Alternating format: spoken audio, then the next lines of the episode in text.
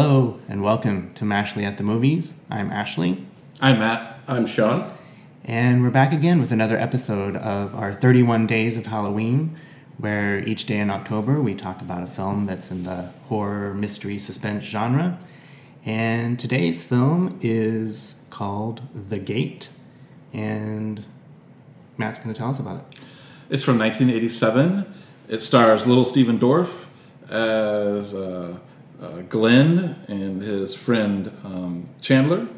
No, sorry, Terrence. Terrence Chandler, uh, or Terry as they call him. Uh, and Terry is staying over at Glenn's house while Glenn's parents are away. And then Glenn's sister Al or Alexandra is watching them, and then she has some friends over, and this por- portal to hell opens up uh, because of this tree that was taken down in the back of their suburban yard. As happens sometimes. Yes, and that's that's the that's the setup for the gate. So, Sean, what did you think of it?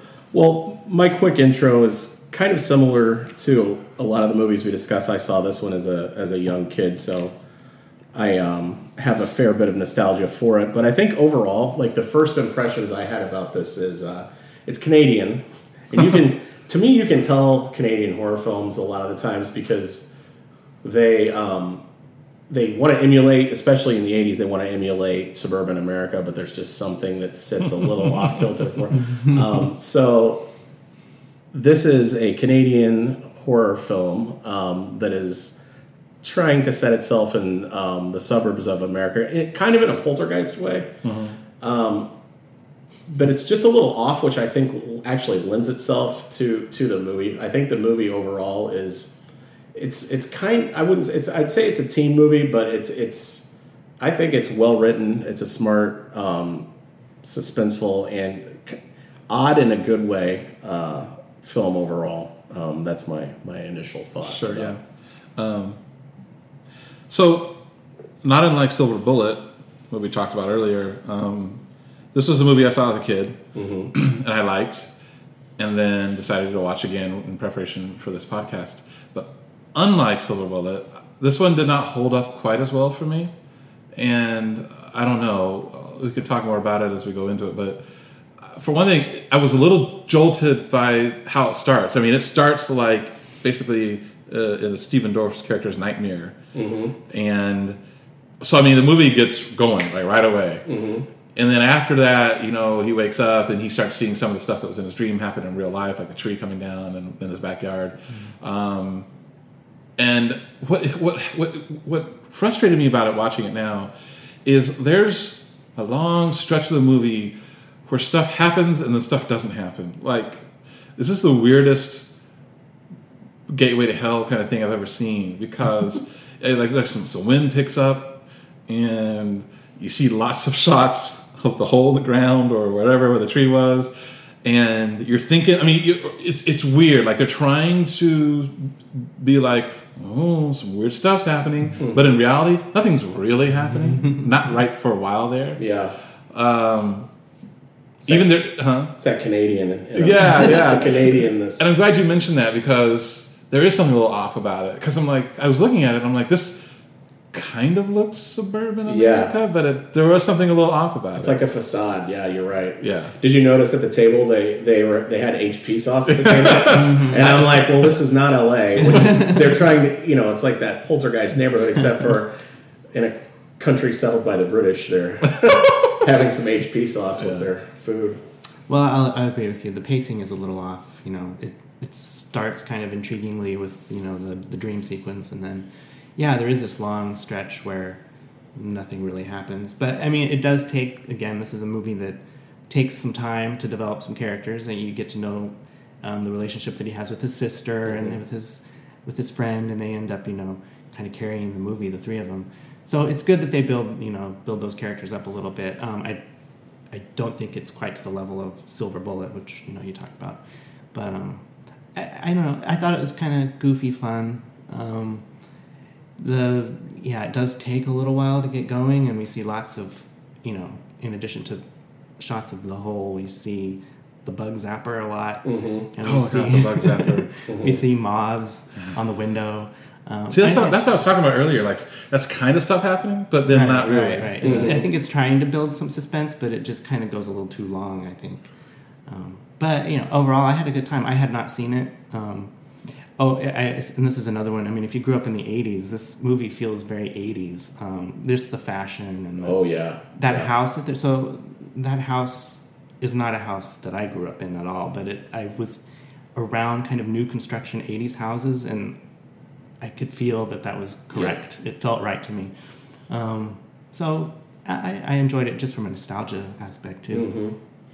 Well, we kind of were talking a little bit earlier. Like, I, I feel this would kind of work well with Silver Bullet as, as kind of a dorky double feature. Um, you've got the the same kind of relationship between Stephen Dorff and his sister. Um, kind of, you know, the, the younger brother is always bugging the older sister, and they kind of have to come together um, to face, you know, the challenges that the portal to hell will leave you with. Um, one thing I really liked about this movie, and it's probably kind of me nerding out, is uh, I love Terry. Terry is uh, Oh, yeah. Terry is like uh, the metalhead friend. Like when Terry shows up, like the first scene, he's got a uh, back patch on his jean jacket of Venom. This like this old English uh, like black metal band, and then throughout throughout the movie, it cracks me up because Terry. You get into Terry's room. He's got like the Iron Maiden posters. He's got the Slayer posters. He's got uh, yeah the full on like actually pretty um, pretty time specific like correct actually uh, posters on the wall. And then I like when he has uh, he also wears a back patch of this Canadian band called the Killer Dwarfs. I don't know if you noticed that. I did. But then like later on in the movie when the actual killer dwarfy things are running around, I don't know if they did that because the Killer Dwarfs were a Canadian band and it's easy, or if they were sharp enough to be like, all right, these actually are kind of killer dwarfy things chasing the bed. Regardless, my point is I really like Terry. Um, I think they they they kind of sold the, the whole satanic panic of the 80s thing too where the tree the whole like the the tree gets ripped out of the ground then you got the the rock that they had but then they terry also has like the album that he gets out that they do like the chants and the backwards like messages on the record. There were a lot of like took like 20 steps to open the gates of hell properly. it was like the tree got pulled out, there had to be a sacrifice, there was a satanic um, record being played. But I, I liked I liked the detail of the record. They kind of flipped through the record and like the book. Yeah. Oh, that the was- book the book was pretty neat for a low budget movie, Yeah. like the booklet in the in the album that they went through. But um, yeah, I thought that was a really kind of a cool angle to it. Uh, and you guys hit the nail on the head though. There was it it it it felt very 80s and it felt very suburbia, but it also had that whole Canadian thing going on. I like the Lee sisters. What was up with the the, one hair? Lee sisters' hair was like um, something about Mary. When, you know, Right. literally some. But yeah, it was a very um, effortless though. It was the 80s, so the, the, it was on point as far as all of that goes. But those are some uh, random thoughts about what I, I I really kind of think back on this one fondly, like I do Silver Bullet, and I I sense that I liked it a little bit more than you guys, but I agree. I rewatched it yesterday, and it does. It seems like it drags on, and it also seems like there are problems with the pacing in the finale too. There's so, it seems like there's several different finales going on, and Stephen Dorff has a point where I don't want to spoil it, but I, he seems like he's giving up, and the movie just keeps going. um, you know, it was stra- strangely paced is, is a good way to put it, but you know, again, I care about the characters in this movie more than I care about any anything I've seen in the last ten years as far as horror goes. So Well, there's a few things I want to unpack. So, as when I watched it again, I, I realized all the stuff that I primarily remembered about it and liked about it was from the final 3rd um, and a lot happens then. But you're right. I mean, for one thing, you're right about sort of the weird. Stephen Dorff's character does seem like he gives up at one point. it just keeps kind of going, and then, he, and then he cares again. But one thing I that it's weird. So, so two different reactions I had as a kid and as an adult. So as a kid, so there's a point in the movie where it seems like everything's kind of gone back to normal, like they've defeated whatever this was, mm-hmm. and then they all just kind of like start trying to mm-hmm. go about about a normal routine, mm-hmm. and then things aren't good, and things start going haywire. again. Now, as a kid, I found that very unnerving. It, it did, I think, what they were setting out to do, which is like kind of make you feel like, oh, okay, cool, and then throw you off kilter. As an adult, I'm just like, well, what was that about? Like, why why did things look okay, the Yeah. house, and, and it just didn't gel for me as storytelling wise. Um, but that being said, when things start going really haywire, I mean, I really liked. I mean, so the little minions or whatever they Yeah. they were they walked this really fine line of being kind of funny but also unsettling Yeah. and they they also formed this really creepy zombie-ish dude who I thought was terrifying. I'd forgotten about him until rewatching it, but I found him terrifying as a kid, and I found him terrifying watching him as an adult. Yeah. Uh, and like he grabs people and takes them out through the walls or the closets, and Yeah. that to me was just really scary. Um, and I'm glad you you talked about uh, Terry for a moment there, Sean, because I was reminded that I thought he was one of the things the movie got right, um, and, I, and I thought about this as a kid. It, you know, they talk about his dad has a conversation. Stephen Dorff's dad has a conversation with him early in the movie uh, about how Terry's mom has died, and he's Terry's basically working through some things, right?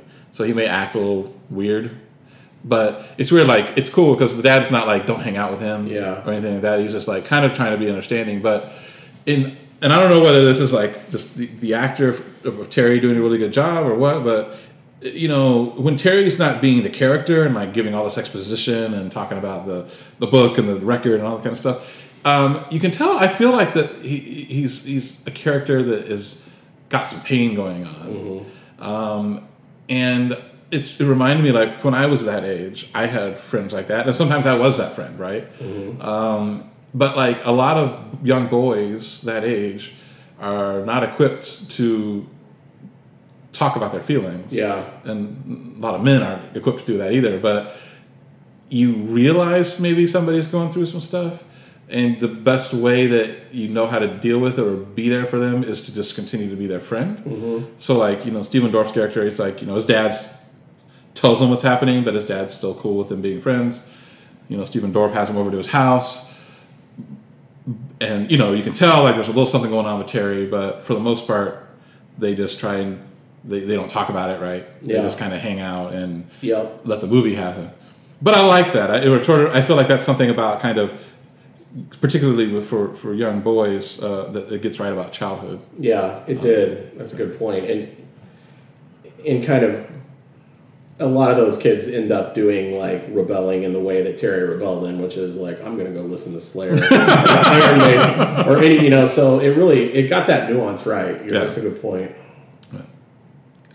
Yeah, uh, one of the actually touching scenes is I can't remember if they've had like a little argument or something, but Terry's leaving, and then uh, Stephen Dorff's character says, "You know, you can come back later, and we'll just hang out." I like that. stuff." I really like that line. Yeah, me too. I, I was rather touched by it, and you can tell by that time the, the movie's already developed the characters enough that you feel for them. Yeah, it's funny you bring that up because I also like that. But yeah, like Terry's getting ready to leave, and Dorff's like, "Yeah, come back and we'll just Hang out." Yeah, it was nice.